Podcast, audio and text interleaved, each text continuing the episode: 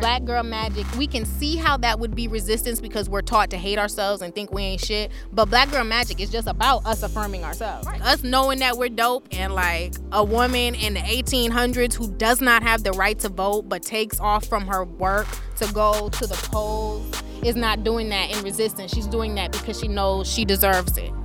Hey y'all, you are listening to The Spiritual Homegirl, where we discuss all things concerning self development and bettering our spirit, but from the homie perspective. Somebody that's going through the journey day by day, just like you.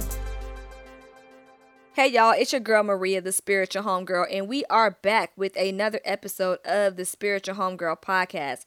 Before I get started, I just want to do my usual uh, note of gratitude of thanking you guys for listening to the show. You can listen to any podcast out there in podcast land, but you choose to listen to mine. I hella appreciate that. It means the world to me, especially y'all that's been hitting me up, um, you know, showing love on the post. Those who show love on the post and listen to the episode, double cool points for y'all because the page is about the show. so that's great to see that y'all clicking links. I appreciate that. Also, um, those who have hit me in my DMs to tell me about the speaking event, those that showed up, I appreciate that as well. I am so excited about life. I really am. There's some really cool collaborative opportunities that are coming up, and I'm so excited. It is only day seven of the last 31 days of the year, and I'm really happy to say that I'm still working day by day to achieve my goals before the end of this year. Whatever goals are meant to be accomplished, will be accomplished as long as I put forth my best effort behind it. And I want to give a quick note about that. I'm already seeing memes about 2018 gonna be my year. 2018 gonna be my year. I used to be that way, so I'm not knocking y'all. But please, y'all, don't throw the whole damn December in the trash. We are in the first week, bro. You got what three more weeks to get it cracking? Let's see. Today's what the seventh. You got 24 days to make this shit pop before the end of the year. Why are we already discounting December? Don't throw the whole December in the trash, y'all. I look at it like this, and I'm not trying to tell y'all y'all wrong for thinking how y'all think, but just try a different perspective. The way I look at it, right? Having something be your year has to be broken down to something. It has to be broken down into 12 months, 28 to 31 days, depending on the month.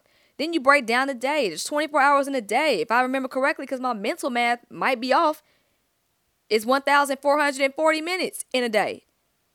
So you can really make something your year by making something your month, by making something your day, minute by minute. Today's Thursday, y'all.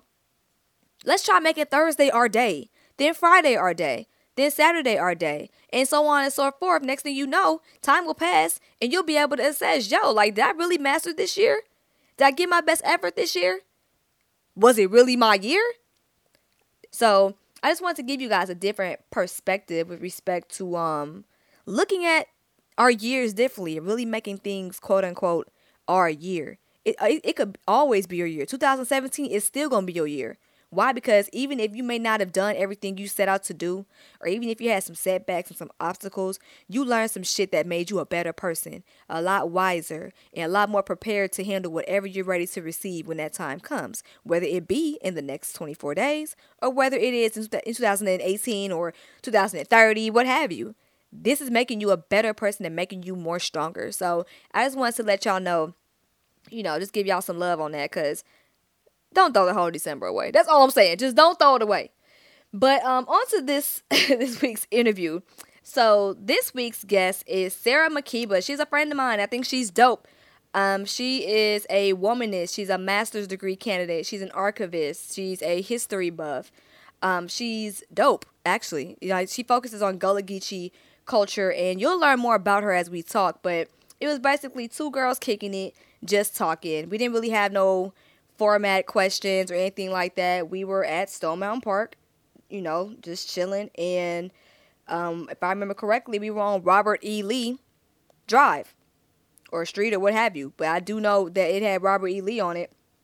And I thought that was interesting because we're talking about Afrofuturism and with respect to our connection to our ancestors and us truly being the manifestation of our ancestors' wildest dreams.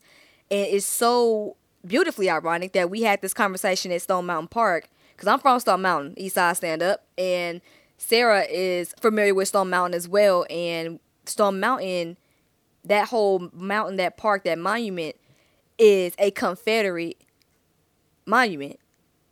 And we did this interview around the time there was still some uproar about the Confederate statues and the feelings they invoke and how it's it's really it is history, but it's not a good piece of history for us to keep celebrating and acknowledging. And here we are in a majority um, black town such as Stone Mountain, because Stone Mountain, if I remember correctly, is uh, three quarters uh, black um, or of color. So seeing those four people that represent the Confederate, you know, those people who lost the damn war, immortalized on this mountain in a reality that is the complete opposite, especially when you had the Klan having their meetings and burning crosses and shit like like 60 60 80 years ago. It's just really cool that what used to be some bullshit it still represents some bullshit, but it's so it, we're over here talking some completely different stuff in spite of that. It's a whole different reality. Shit is changing. I don't know if you guys noticed, but a lot of our uh, social structures, a lot of our little systems, they're crumbling piece by piece. I don't know if you guys are paying attention. Um, I'm here for it. I feel like sometimes the old shit got to go to make room for the new. But I don't want to take up too much of your time with uh, with my thoughts about you know about that. We can do that in another episode. But Sarah and I really chop it up. And uh, for those who are not of color, I highly encourage you to listen to this episode because I think sometimes our celebrations of who we are as people of color or black people, whatever you you know, wherever we identify as, because there are some differences. I think that sometimes comes off anti something else whether it's anti-white, whether it's anti-American, anti whatever the fuck. And I really want y'all to understand that it is not the case. And you'll hear a lot of passion between me and Sarah talking about this because it's very frustrating when you grow up in a system that doesn't appreciate your existence, doesn't acknowledge your existence. You guys have to understand that black people were not considered a full human body until recently, like like within the past hundred years, if that, if that. So it's really interesting um, to see people take our celebration in a way that feels like it's threatening them when it has absolutely nothing to do with that. So those who may feel that way, I'm asking that you please step outside of yourself and your perspective and your um and your lens and maybe even your ego this episode and really hear us out as to why we celebrate ourselves because we are used to not being celebrated or acknowledged. Period. So, uh, with that being said, I don't want to hold again. Don't want to hold y'all for too long because I will go off on tangents, and I don't want to do that this episode. But without further ado, here is Sarah Makiba. Peace, y'all. This is Maria, the spiritual homegirl. We are live from Stone Mountain Park with Sarah Makiba. How are you? I'm doing great. I'm really excited to be here and to be doing this interview. Yes. So today's topic is going to be on Afrofuturism. So with that being said, um, what exactly is Afrofuturism for those who don't know? So I definitely want to start by saying that you could ask 10 different people and you'll probably get 10 interpretations and so I think that's great. So I'm just giving my understanding of Afrofuturism, which is really it's like a space, it's an aesthetic. It can be considered a genre of either, you know, literature, art, movement, theater, movies, you know, film, but it it focuses on black futures mm-hmm. and generally it's through a lens or it also incorporates what we think of as black history and um, black culture. And the only reason I say what we think of as black history is because as a public historian, which is um, what I am, and I interpret history, black history generally in historic spaces like southern plantations, we have this idea that history, well, one, we have this idea that time is linear. And we have this idea that history is the past, this thing that happened behind us, as opposed to looking at time as nonlinear and something that is happening all the time. And for me, interpreting black history was not possible without talking about the present. And interpreting black history wasn't possible without acknowledging that we are our ancestors' futures. Like we are their manifestations. We are what they worked for. And then when you look at it like that, just talking about this stuff that happened then doesn't make sense. You know what I'm saying? Yeah. Afrofuturism for me is a space to incorporate all of those things our ideas for the future, our manifestations, acknowledging what we are, who we are, how we got here, thanks to our ancestors and what they were doing. And so that's what I look at it. And it um, you know, some people might just refer to it as black science fiction. Or speculative fiction and it certainly is like I said a genre of literature, but it's bigger than that. I think it's a device. It's something that we can actually utilize to create the reality that we want. And so that's how I incorporate it into my research work. I'm currently uh, getting my master's in public history. And my thesis is basically looking at how Afrofuturism can help heal generational trauma in black women. And, um, you know, it's just blowing my mind. All the resources I'm finding and all the connections that I'm putting together are just making me really aware that Afrofuturism is something that is accessible to all of us, to Africana people, people of African descent on the continent and throughout the world. But um, it's something we've been doing this whole time. I see. Yeah, yeah, yeah. So just correct me if I'm wrong here. Mm-hmm. So Afrofuturism can be taken for some people as African, well, quote unquote African American sci-fi, but it's really just it's us living here in the present like it's me and you talking as the future of our ancestors. That's what I, I mean, as a manifestation yes. of that. Yes. Okay. That's how I look at it. Most. I think that's a perfect example because I feel like for most of us, the way that we're taught about Black history, one, it's like a separate segment. It's not really included in American history. There's an American history story, and then Blackness is this part that started in slavery, and it only happened in the South, and it didn't have anything to do with anything else. But when you're not taught African American history that acknowledges that indigenous people existed yeah. and that Africana people were here, were enslaved and brought here, then indigenous people and black people in the school system would get the impression that we don't matter. Right. You know what I'm saying? Because our everyday stories didn't matter because the only things you hear about history is, you know, slavery, and that was just sort of this very static thing. And slaves weren't people, right. so understanding their thought process wouldn't make any sense because they weren't human anyway. Yeah, right. So if that's the case, then we don't understand that we exist because they kept going. Right. And so if we recognize that we're just sitting here as a response to that future, that's because we know that we matter and this conversation matters. So yeah, right. you see, I'm real passionate. You know what? I want to go backwards. Mm-hmm. Um, you said you wrote. Matter of fact, the essay that you wrote, can you talk to, that, to us about that, about Afrofuturism with respect to healing the traumas of the black woman? Absolutely. So, actually, almost a year ago, I moved to Georgia from South Carolina. And on the ride here, I listened to the Friend Zone podcast, and it was an episode about epigenetics. And um, it was the first time I ever heard about it. And one way to describe it is just um, a lot of you know religious folks might call it generational trauma or generational curses yeah. but um it's the idea that we carry really the scars of the trauma of our ancestors and epigenetics basically means on top of the genetics so it's not the genetics it's above like this epidermis. there you go yeah. yeah exactly so um it's what we pass down and the example that i heard and then later read was about these mice who were tested on actually I want to say at Emory, so here in Georgia, these mice that were tested on, they trained these male mice to be terrified of a cherry blossom plant, the scent of it. And the way they did so is by shocking it every time they presented the scent of this plant. And um, eventually, the mice were terrified of the scent without being shocked. They just associated it with that shock, and they would, you know, react in terror whenever that scent was around. And what's also interesting is that they could actually detect smaller doses of the scent as well after a little while. They could detect smaller this shit is wild wild. But um, then they bred the mice with female mice, and the offspring of the mice were also terrified of the scent.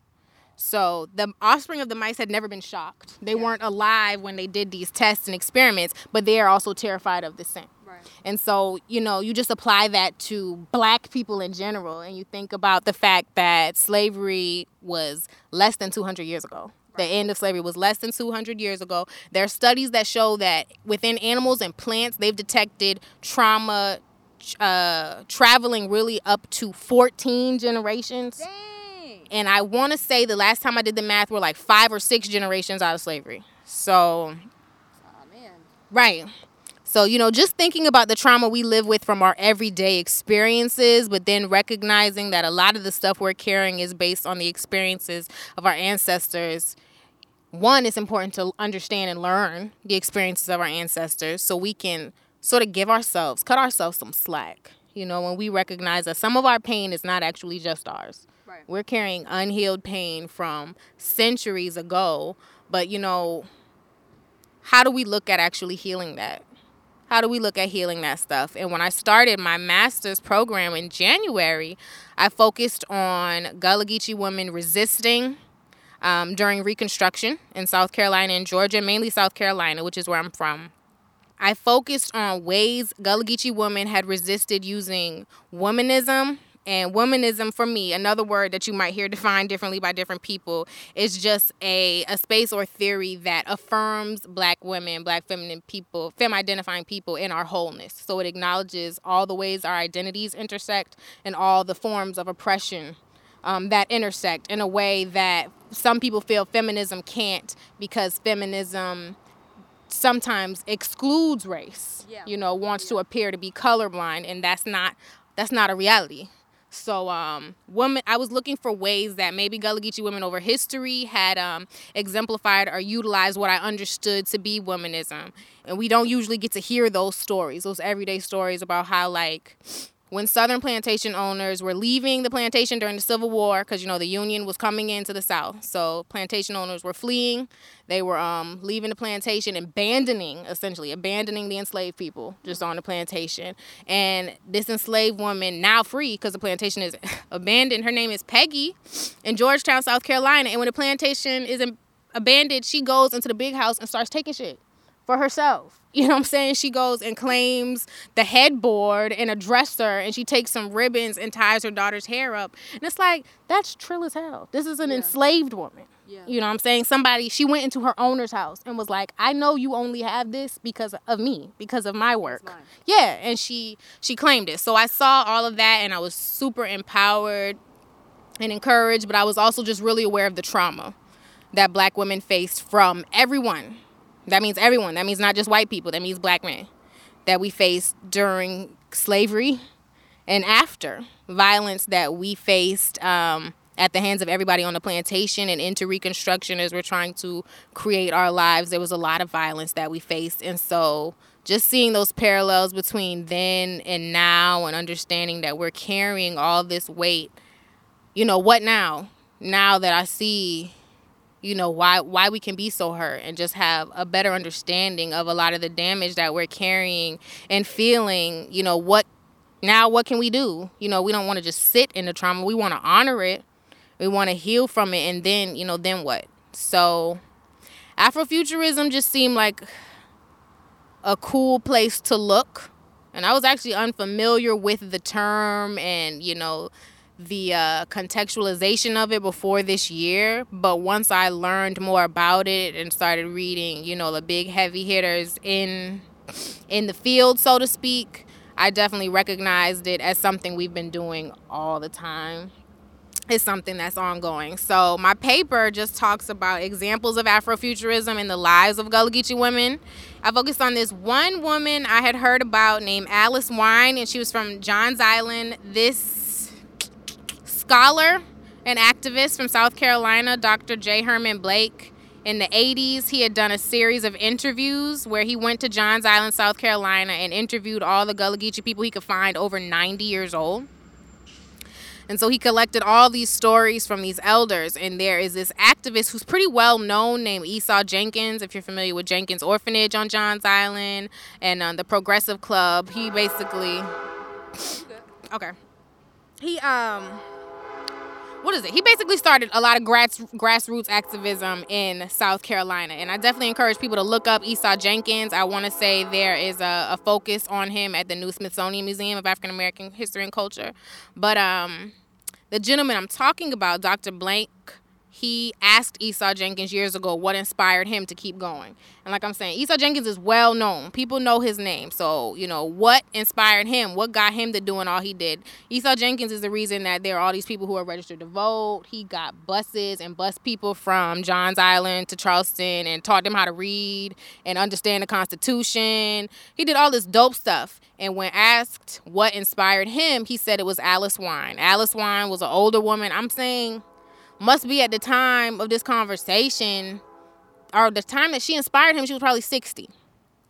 But when asked at 90 years old what inspired her to in turn inspire Esau Jenkins, she said that she remembered when she was younger, and she was born in 1890. She remembers when she was younger and her mother and the women in her community were really involved in politics. And so it's like, first of all, what is she talking about? You know, she was born in 1890. What black women were involved with politics? Right. She was one of the first women under Esau Jenkins who was registered to vote. And it's like, so what inspired you to do that? She remembers when her mama did it, and they would spend all day at the polls, and sometimes they would pack lunches, and they were so excited to just be involved in the local elections. And I did research on Reconstruction, which I talked about earlier. And it was this whole section, not even just in South Carolina, but in the Georgia Atlanta area as well, about how avid black women were involved in politics. And obviously, after slavery ended for a short period of time during Reconstruction, black men could vote. Everybody couldn't vote but black black men could vote.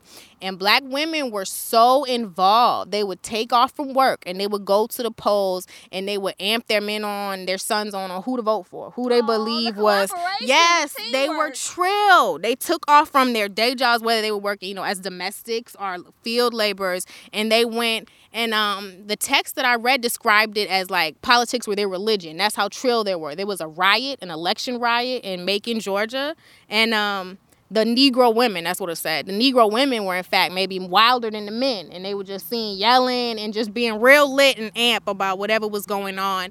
And so I'm like, so this must be the period of time that Alice Wine remembered. Yeah. You know, she saw that as a little girl. And in turn, in the 1950s and 60s, she's like, shit, I want to vote. Right. You know, I deserve to be a citizen. I saw my mom be involved in that way, and that's what I'm going to do. And she, in turn, spoke to Esau Jenkins, who was responsible then for thousands of people on Johns Island and throughout the low country gaining their citizenship in that way. And to me, again, is that's an example of Afrofuturism. And um, I think it's really big. I think there's no limit to how we can talk about it. I know for some that might sound like, well, that means if Afrofuturism is everything, that means that it's nothing. You know what I'm saying? But um, I just think there's lots of ways we can look at it. And as a you know, it being described as something that includes science fiction or technology. Again, recognizing that we, in fact, might be the technology completely changes how we look at our everyday interactions or the things that we're doing or the things that were done before us. So let's say hypothetically, I meet with an elder mm-hmm. to get their perspective. Mm-hmm. Somebody that's not too much older, maybe like old enough to be my, my parent or something. And then I ask them who inspired them. So an example would be going backwards to see who inspired my elder, my first elder, and get a conversation with them to see if what we're doing is a manifestation of what they've dreamed of. Yeah, I think that's super dope. And I wasn't even thinking about just like that, but I'm also I'm always really excited about talking to elders. And yeah, there's so much you can learn They're amazing. them. Yeah, oh my God. Oh my God. There's and so another thing that I think about just in that regard is I read this book called Of Water and the Spirit by um, Malidoma Some, Some, who is a shaman and a writer and a healer from what we know as Burkina Faso. And he's written several books, but in one he talks about the special relationship between grandparents and grandchildren. Yes. Yeah, and I just I'm like we got to be taking we got to be taking advantage of that. Yeah. You know, we have got to be getting these stories and understanding and looking at our elders as human beings. And then again, I feel like it goes back to the ways we were taught to look at history. We were not in it. So we don't necessarily know. We can sit down and talk to our grandmas about school. Yeah. And then understand how that plays into the the national history of school that we were taught we weren't in. You know, we yeah. can talk to our grandparents and parents who segregated schools, I mean integrated schools yeah. versus some of them who never I mean there are schools that are still segregated, you know what I'm saying? And the stories of the people who never integrated schools, who have gone to black schools their whole life, generation after generation after generation, those stories really matter. Yeah. You know what I'm saying? But we're not taught that they, we're not taught that they matter. We're taught they're insignificant. But yeah, going to an elder and asking what inspired them. Um, another project I work on is called Real Black Grandmothers. I'm glad you brought that up. I was gonna ask about that. Yeah, I'm so I'm an archivist, and Real Black Grandmothers was started by this dope woman named Dr. LaShawnDa Pittman out of Seattle. She did a case study where she looked at black grandmothers as caretakers in Chicago. Black grandmothers as caretakers from the ages of I want to say 38 to 83. These were the ages of the grandmothers. And um, she just recognized that there was a wealth of knowledge that we were not getting without acknowledging their stories, without learning who they are and learning who they are as women. And she also wanted to sort of challenge the stereotype or the narrative that there's only one way to be a black grandmother and that only way is Madea or Martin Lawrence's Big Mama or you know or only Mammy. And not to say that those aren't valid but they're not it Right. you know? And so the project basically we get to interview black grandmothers and the people who love them. And it's just so dope to talk to these women and talk to the people and talk to one grandchildren because one of the questions is how do you see your grandmother's legacy living through you and just to see them maybe put that together for the first time talk about the examples their grandmothers have left them but also to grandmothers like i interviewed my grandmother who is um she was a, an adult educator most of her adult life so she taught parents how to be parents Yeah. and um she told me once when I interviewed her about this work she'd done, basically caring for this older woman at such a young age, and just how she never thought about how that impacted her to do the work that she did, and how she taught adults to work with children, and how to, you know, recognize that your child is only going to be a child for so long, they're going to be an adult for much longer. So there's an, a relationship that you want to have. You want to foster that relationship, and just how the work she had done as a little girl growing up in uh, the segregated South, going to Booker T. Washington Elementary School, how that had prepared her to do this. So, absolutely, talk to your elders, ask them what inspired them, let them know that you care about their stories because I feel like, you know, so many of them, once you get them talking, they're like, I wish somebody would ask me. They won't stop. I think that's really important with elders. Um, I have a lot of elders, and I value my relationships with my grandparents. Like they're like that's like my heart. So I understand completely about that. Um, so and plus, I know for me, for the past six years, um, I've decided to film interactions with my grandparents and just ask them questions. Um, not saying that I'm trying to manifest anything like in terms of them being gone, but I know that they're not going to be here physically forever. Yeah. So I said, you know what? Let me start getting their perspectives on things. So if I ever get to a situation to where what will my grandma say, what will my pop pop say, I can go back to some footage and listen to them, like and mm-hmm. see them tell me their views on love, on marriage, on education, on having mm-hmm. kids. So for those who who would like to say, hey, you know, just get your iPhone out, your Android, Google phone, whatever you For got, real. and just talk to them and ask, hey, can I tape you? And just talk, just ask them questions about regular life lessons, anything, anything, cook shit, cooking, yes. anything, anything that you could think of. Cause all all of that matters. So Right. it, it don't have to be like, tell me, you know, where you was when this statue was erected or something Right, like right. in '64. But I mean, just anything about them. All of that stuff is relevant and it matters. I wanted to add that I got into public history in Charleston. Um, I started to work at a plantation. That was not my first job out of college, but a few years after I graduated, McLeod Plantation Historic Site was opening um, as a public historic site in James Island. And they were looking for interpreters or tour guides. And I was really excited about it because their goal was to interpret history through an African American lens, as opposed to a lot of historic sites that you visit that only focus on the story of the white people that live there. And um, so this was going to be really really big and groundbreaking. Another thing that is unique about McLeod Plantation is the descendants of enslaved people lived on that plantation until 1990. Whoa. 1990. So there are cabins existing on the plantation that people lived into. Wait, I've heard of this. Yeah, yeah, yeah. I've heard of that. Dang. Yeah. So three generations of McLeods, the the Scottish McLeods lived in that house, and the third generation, Mr. McLeod, who lived, damn, I can't remember now. I think he lived till 104 or something. Wow. And um, black people was living in them cabins.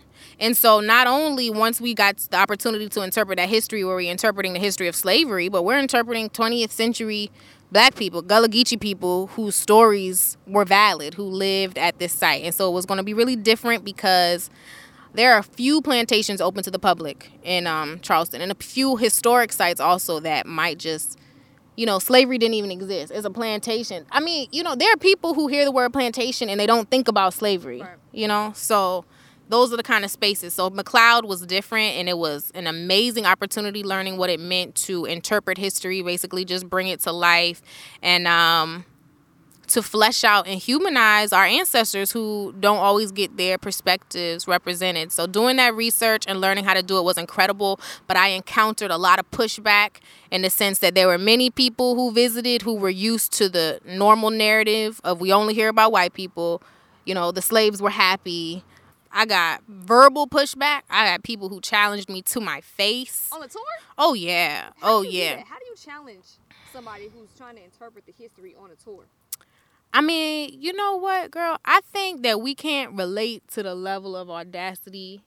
We can't relate to the level of audacity that white supremacy um, provides and cultivates, really. And what I recognize is that learning more history, we call it black history, but learning more history acknowledges that everything we were taught was a lie in regards to history. You know what I'm saying? The history of slavery, the history of the indigenous people who were already here. Everything that we've been taught is a lie. And white supremacy rests on that idea that they came over here and just manifested their destiny. You know what I'm On saying? somebody else's land. Yeah, on somebody else's land. But if you start to challenge that, that challenges present white people. Right. And that's that's what I learned because I recognized that they were they were defensive because they felt like I was directly challenging their identity. Like how up dare you know, there were people who would come who didn't know that children were sold from their families during slavery. Didn't know that people couldn't get married legally. Yeah. didn't know that people weren't allowed to read. Didn't they don't know these things at all. So to say anything you know they sold a seven year old from her parents. She was an orphan. And people are horrified. But you know what does that say about the system that we have built on this? And so you know if you believe i guess that you really you worked for everything that you have and i'm telling you that actually this economy was built on our backs and that's not true. Some people took that personally and you know what? I can relate because everything that i was saying i took personally. You know what i'm saying? It was personal to me. So I get it, but it was definitely hard. It wasn't the type of site where we dressed in period attire. So, you know, we had just had on a park uniform, khakis, and a uniform. I do think, though, as a black woman and as a younger interpreter, I got more verbal pushback than other people. I can see that. Yeah, Unfortunately, I can yeah. It was easier for people to challenge me. Um, my tour focused on Gullah Geechee culture, how that culture forms, um, on plantations in particular, and it didn't focus on white people. You know, that's not what the tour was about. It was about these enslaved West Africans who were brought here and how they were able to build this culture on these isolated islands and these isolated places and continue to thrive and hold on to all these Africanisms and make a new world in this new place, which again to me, the more that I research is another example of Afrofuturism that um we were able to do this. But I had people who would come to me like, Are there any more are there any tours that are um what was it? More inclusive? Something like that. You know what? That's the that's the conversation now. The thing that I don't like about modern day society that really grinds my fucking gears is that when we talk about black people or people of color, women of color, men of color, trans people of color, mm-hmm. black girl magic, black boy joy, mm-hmm. braids, fucking music, the whole nine. It's always some dumbass. And I try not to judge, but it's some dumbass shit. It's always some dumbass that's like, well, that's not inclusive. No, no, no, no. The problem is that it's not it's not even about that. The problem is that we've been thrown to the side Yes. and been on some other shit. We're like the other, the stepchildren of this country for so long. Exactly. Anytime we try to celebrate some shit we do, well, what about this or what about Yes. that? Damn it! Did you forget that we've been left out of the conversation of what an American is for the past what 200 and what 41 years? What 1776? The entire damn time we've been in existence, we have never been included in a discussion. So for people to sit there and, and have the audacity to fix their fucking mouths to say that it's what it's not inclusive, welcome to the fucking reality of black people in this country. And honestly, anybody that's not oh that's not white in this country, we mm-hmm. all out here others. We're all others. We're not included as much as y'all want to act like we are. We aren't. The reality is that we're not. The Indians are not. The Asians are not. Latinos are not. Latinos are not. We're all not included, bruh. So when we celebrate ourselves, please understand. If you're a person that's not of color listening, please understand. It is not about being anti you. It's about being pro us because this country is not pro us. We ain't got damn time to be anti anything. We're trying to damn survive out here, bruh. The way this climate is right now, it is not safe for people of color. It's not safe for Muslims. It's not safe for trans people. So all of these people are banding up in their own like their own interests or their own groups because y'all I'm not y'all, let me not say that. Right. The country at large, Yeah. society at large does not fuck with us. So that's why when y'all say the inclusive shit, it comes off offensive mm-hmm. and it comes off disrespectful because it's not about being anti y'all. This country's been anti us for a very long time. We're just trying to celebrate and keep ourselves uplifted. I'm sorry. Here's the mic. Here you go. No, no, you sorry, on it had to be said. You on it, and it- it's just white supremacy and toxic masculinity and heteronormity normativity are just a, a hell of a drug. Because that's the same kind of pushback you'll get when you hear people want to talk about straight pride, and it's like nobody is. Wait, people are doing that? Oh yeah, girl. And that's not just white people. That's black people talking about Yeah. straight black pride. And it's like you're not in danger because you're heterosexual. You know? And one of my best friends is gay. He talks about this all the time. He don't just wake up like I'm about to have a gay day. You know what I'm saying? he just living his life and him affirming himself and wanting to celebrate his identity is not an affront to someone else, Right. you know? It seems like it's resistance because y'all are giving us something to resist. Right. You know, I've actually been thinking a lot about how I look at the word resistance because I feel like it focuses more on, again, the thing that we're resisting as opposed to groups of people affirming themselves. Like Right. Black Girl Magic, we can see how that would be resistance because we're taught to hate ourselves and think we ain't shit. But Black Girl Magic is just about us affirming ourselves. Right, It's not that's it. about white people or, or any people who would tell us we're not. It's not about nobody else. Right. You know? And so I feel like a lot of our a lot of what has been coded even into the present and considered resistance, just for me, I'm not saying everybody should stop resisting. I'm just saying I'm trying to focus more on us. And I feel like us knowing that we're dope and getting up every day and like a woman in the 1800s who does not have the right to vote but takes off from her work to go to the polls is not doing that in resistance. She's doing that because she knows she deserves it. She knows her voice matters. I am my ancestors' Yeah. wildest dreams. Facts. Facts, facts, facts. So I don't work on a plantation anymore. I am part of a project called the Slave Dwelling Project, and this is um started by a gentleman named Joe McGill. He is uh, a reenactor, a Union soldier reenactor.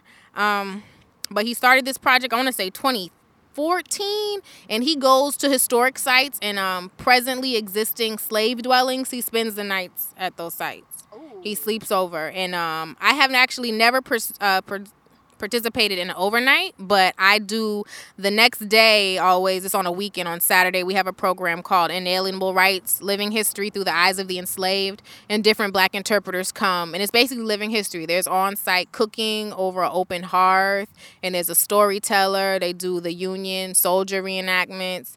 It's a really dope thing to be part of. Initially, I when he approached me about being part of it and bringing my perspective, I did not want to dress in period dress. And that's, you know, people who dress up in the attire of whether it is a, a Civil War soldier or an enslaved person or an antebellum person. And I don't have a problem with period dressing. I have a lot more respect for it now that I've done it. But um, for a lot of people, Gullah Geechee culture is considered a gimmick. It's misunderstood. What do you mean a gimmick?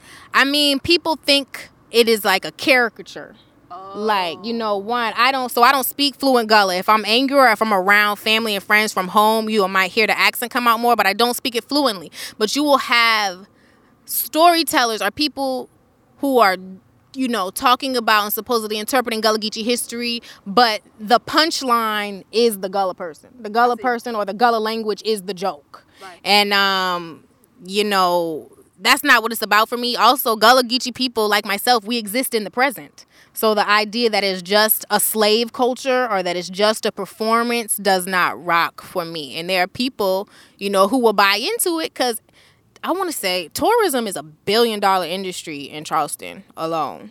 And a lot of people make money off the Gullah Geechee name and culture. Gullah Geechee people should be the number one people making money off it. So I get why people are going to engage in the game, but I it's very important for people to know that I'm a Gullah Geechee woman in the present talking about it. I'm not I'm not pretending to be an enslaved woman. I fuck with people who do that Yeah. but that's just not what I do for those reasons. But um, I do dress in the attire and I talk uh, in third person, and um, it's just incredible. And the type of people who come to this program are different than the type of people who might visit a plantation expecting a certain narrative. People who come to the Slave Dwelling Project or Inalienable Rights are coming to hear a story that they have not heard before. So that is really dope. Like I said, I've never been able to get myself to spend the night on a plantation. Um, just going to one every day was rough for me for a little while. I worked at McLeod Plantation for over a year. Wait, why was it why was it difficult for you? Was energetically was it something that you felt because you feel because uh, people can feel shit. Yeah. So what what was it for you that made it tough? Facts. I'm a heavy empath for one, so I do I did feel the energy. I mean, it was a historic site open to the public. So one thing people may or may not be aware with is plantation weddings are a big thing. Yeah, in the South, that's a big industry. So people would get married there. So that was a hard thing to grapple with as a black person, as a person interpreting the history of slavery. Because it's like, like I said, some people hear the word plantation and they don't think about slavery at all. They don't associate plantations with slavery. But even if you are into the whole idea of the beautiful romantic South and there's this beautiful two story house with the columns and the trees and you sit on the porch, the only way to think that is beautiful is if you think the black people that lived and worked and died there don't matter. You know what right. I'm saying? That's the only way to think that's beautiful. Because if you included the people who were enslaved and bred and raped and worked to death and still managed to exist to the present, then you wouldn't think that was a cute place to, you know, begin your marriage. Yeah, but like that's a place where there's death. There's yeah, death you wouldn't get married at Auschwitz. Yeah. You know. Oh, you would not. Example. You wouldn't get married at Auschwitz. But so that was hard. Also, again, it black people lived there until 1990. So I would meet people who knew people who lived there or who lived there or were descendants of people who lived there. So it's this ongoing thing. I also worked there when Walter Scott was murdered, uh, 20 minutes away in North Charleston. Um, what was that, 2015. I also worked there when Dylann Roof came and killed nine people in Emanuel Church, which was like 10 minutes from McLeod Plantation, seven minutes from my house. And to go to work and try to interpret the transition to freedom, which was the theme, talking about these black people and how they'd been here and they'd uh, transitioned and they kept working and they did all these things. To go to work and try to tell that story when this man had just killed nine people because they were black. Right down the street at a historic site uh, that was founded by people that we, we talk about in historic sites, like Denmark Vesey, who was a, a early member of that church, and that's where he and a lot of people planned or did part of the planning for Denmark Vesey's uprising. Like all that history was present. You know what I'm saying? It wasn't something that was separated from me. So on top of that, just the people who would push back or didn't understand or who were offended by the history, which then felt like, oh, you're offended by me. You're offended by my existence if I'm telling you this and there's a problem to you. So it was hard, but it was also the best job I ever did. I learned so, so much. It opened up a completely new field to me. It opened up a new network of people. I met so many like activists and artists and just international travelers who were coming to learn. I met a lot more dope people than hateful people, you know? Good. So it was definitely worth it and i will constantly if you are prepared or interested in looking into that part of history i would encourage people to visit mcleod plantation historic site also the old slave mart in charleston south carolina which is a, a historic site that's open where enslaved people were sold in charleston and um, check out the slave dwelling project as well because it's just a lot of it's a lot of dope people just trying to bring bring it to life I'm glad you mentioned all that because I've always felt like, you know, I've, I've always heard the phrase, you can't know where you're going unless you know where you've been. I remember reading, um, what was it, Malcolm X on Afro American history. It was like one of his last few speeches before he was murdered. And he basically essentially says that. So we all know where we're going. We don't know where we've been. And that can be said for us as people of color, and it could be said as the nation as a whole. We like to gloss over a lot of shit, like to rewrite shit. We like to act like things didn't exist. And I think that we need to really put a cold look, logical look into what this is, process it, and then yeah. understand, okay, how can we move forward from it? You know what I'm saying? And I think that we're in a lot of situations that we're in now because people don't want to accept the reality of what used to be. Yep. And so we're gonna always keep going. It's almost like energy. You keep mm-hmm. perpetuating bullshit, with falsities, illusions, mm-hmm. lying to yourself, deception. You're gonna keep manifesting this same shit. So yeah. I think knowing knowing our history is so important, and it's it's also good that you've encountered more people who were able to receive that than people who push back because I think we're so used to having platforms and having opinions that we forget there are other perspectives to digest. Yeah. Your opinion ain't the only motherfucking yeah. opinion around. My my opinion ain't the only one around. You know what I'm saying? Yeah. So I think if we were really open to having a cool, quiet mouth as we let somebody tell us what they've been through, it could help us get so much understanding and develop more respect and ultimately more love and more unity for each other. You know what I'm saying? Not just as black people because we got we got our own yeah. issues. We got some things to do. Our responsibility. Uh, yeah. It's our responsibility. It's not recognizing our own issues is not to say that we don't get that white supremacy and institutionalized racism and the patriarchy are at the root of a lot of shit.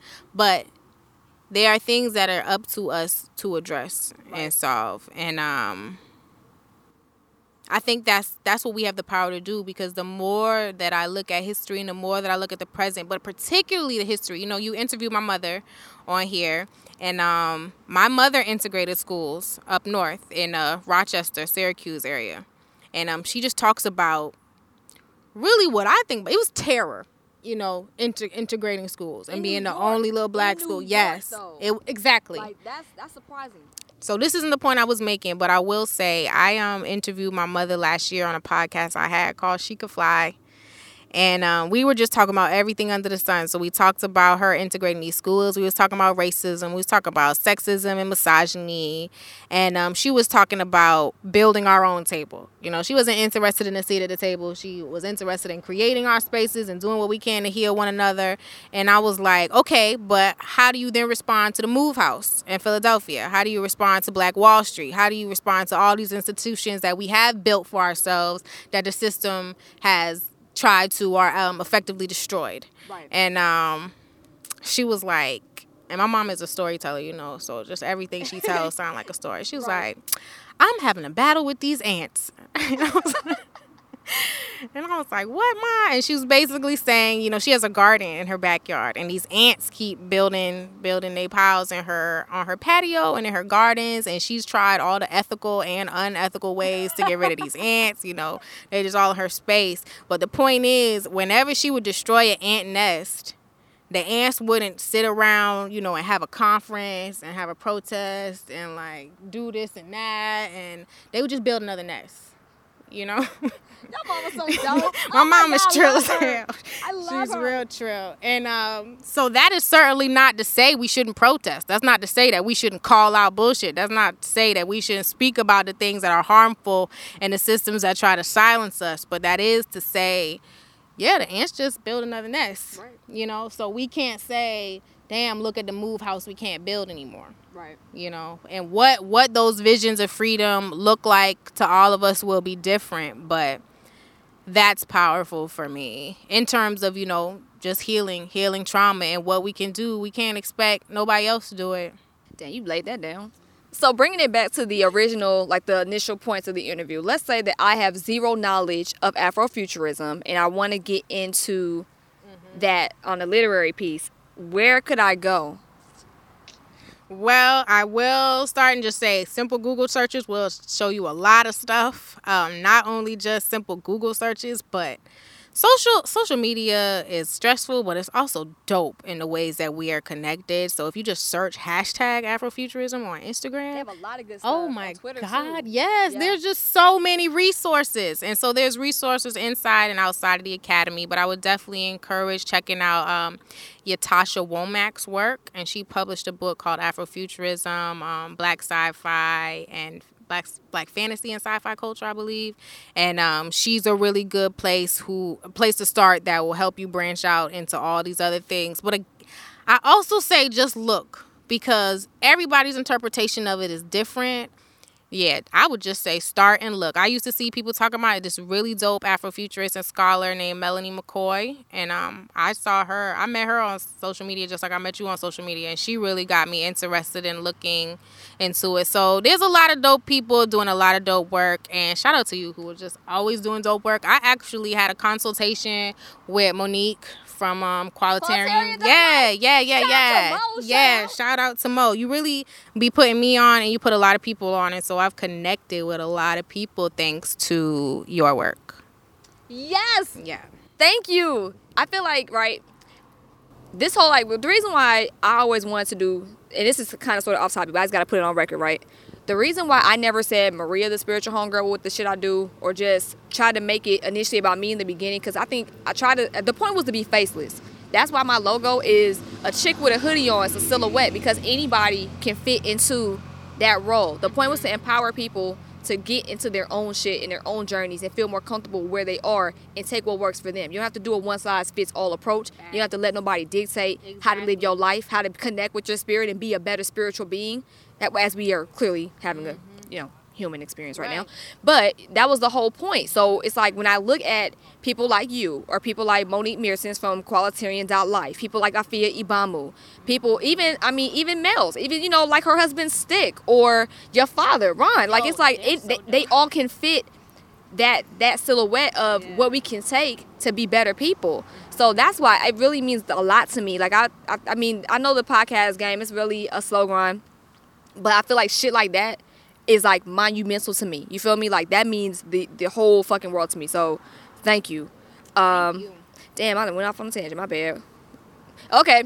All right. So the other question is, you're an archivist, right? Mhm. And you're obviously you're a historian. I think that's dope that you're so young, and you're also a double minority. I hate using that word, but it's Yeah, reality. you. As a woman of color. Um, so let's say there are people out here who are listening to this show that's like, yo, she knows her history, she knows her shit. I want to learn more about the history. I don't know where to start. Where do I start to get some kind of clarity? That is such a great question. I think it goes back to there's no one size fits all as far as where to start. Where do you start if you want to learn about your personal history? I would say take the time to start asking your elders questions. And um I know everybody doesn't have living grandparents or are, re- elders that they are related to, but there are elders in the community that are your elders that um you can start to talk to and just ask them about how school was for them. You know, ask them how race relations were for them. Ask them about what they think about sex and you know what they were taught about how women were to behave, what they were taught about how men got to be, what the things that they learned and ch- oh my god, there are so many records that are kept by churches. You know, I know a lot of us ah. are moving from that sort of organized, yeah, traditional organized religion, but the amount of history that's just maintained in churches, I think that's a dope place to look into. I just go to your local library and just ask. Ask for Black History books. Yeah. You know, sometimes we don't always know the questions to ask. Just go ask, cause librarians be like, "Yeah, I want to talk to you. I'll put you onto some resources." for real, for real. Yeah, so I would just say start small because what's cool for me is when I started taking Black history classes, I realized how the histories of my family and my history and the history of my people fit into the broader story that we are generally left out of and taught doesn't matter. I always tell this example. I um you know, you have your gen ed requirements and your elective. And African American history and studies was all electives. That wasn't general requirement. General requirement was a history class, Biology too, right? yeah, yeah, yeah. All of that stuff is required. Uh, history of marginalized people is not. You know, even though we're in the country, so how is excluded?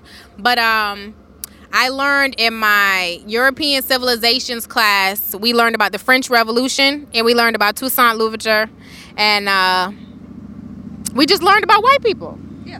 And I can't tell you how shocked I was when I got to my African American histories class and learned about the Haitian Revolution and learned that Toussaint Louverture was black. You know, that was left out of the story. Yeah. so I didn't know until later how enslaved people in South Carolina were influenced by the Haitian Revolution. And at Denmark Vesey in Charleston, South Carolina, an enslaved man who bought his freedom from working and doing carpentry and also playing the lottery bought his freedom and was influenced and inspired by a successful liberation attempt all the way across the world and was like we can do this too Right. so he is, um, you know, organizing people all the way in South Carolina and Georgia about this rebellion that he's planning that was inspired by Haitians. But when I took European civilizations, nobody told me the man was black. Right. You know? So I think they're I think it's simpler than we think. And I feel like the way the universe is moving and shifting and the way we're all recognizing that time is not linear, I think if you put out the intention to find the history and find the stories, they just gonna come to you. Ooh, good point. Yes. Another thing I also think was interesting for history is um I gotta find her name. I, I don't want to tell you the wrong name, but I like records. I like vinyl records, and um, sometimes I would go for those who are really into vinyl records and record shopping. Y'all know the Dollar Bin has some real dope ass records from, from some relatively obscure names in present day. They might not have been obscure back then, but they're some uh, sometimes obscure now. And there was a woman, and I'll post the woman's name. I'm actually gonna reach back out to her now. You just inspired me to hit her back up.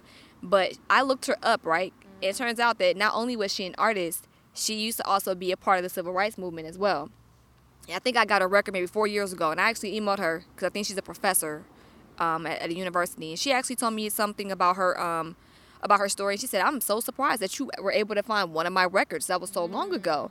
And I said, "Well, you teach now?" She's like, "Yeah, you know, let's stay in touch." So I'm gonna probably hit her back up. I'm probably gonna find her today. If I can find her email today, I'm gonna hit her back up, and I'm gonna ask if she wants to interview because I feel like she may be a black grandmother for the project, yeah, yeah. and also from an elder perspective and from an Afrofuturism perspective, from what what you've interpreted, I think that's that's a really good person to speak with. So you definitely just inspired me to reach back out for a potential guest uh, for this show. So hella thanks to you. Awesome, awesome.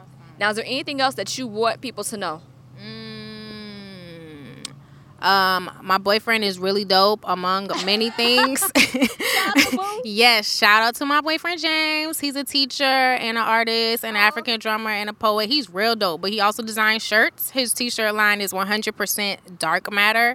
And so if you go to 100% dark matter on Instagram, you can check out his shirts and I call them wear- wearable affirmations cuz um his whole point is just to celebrate and affirm blackness and affirm our identity. So check that out. Um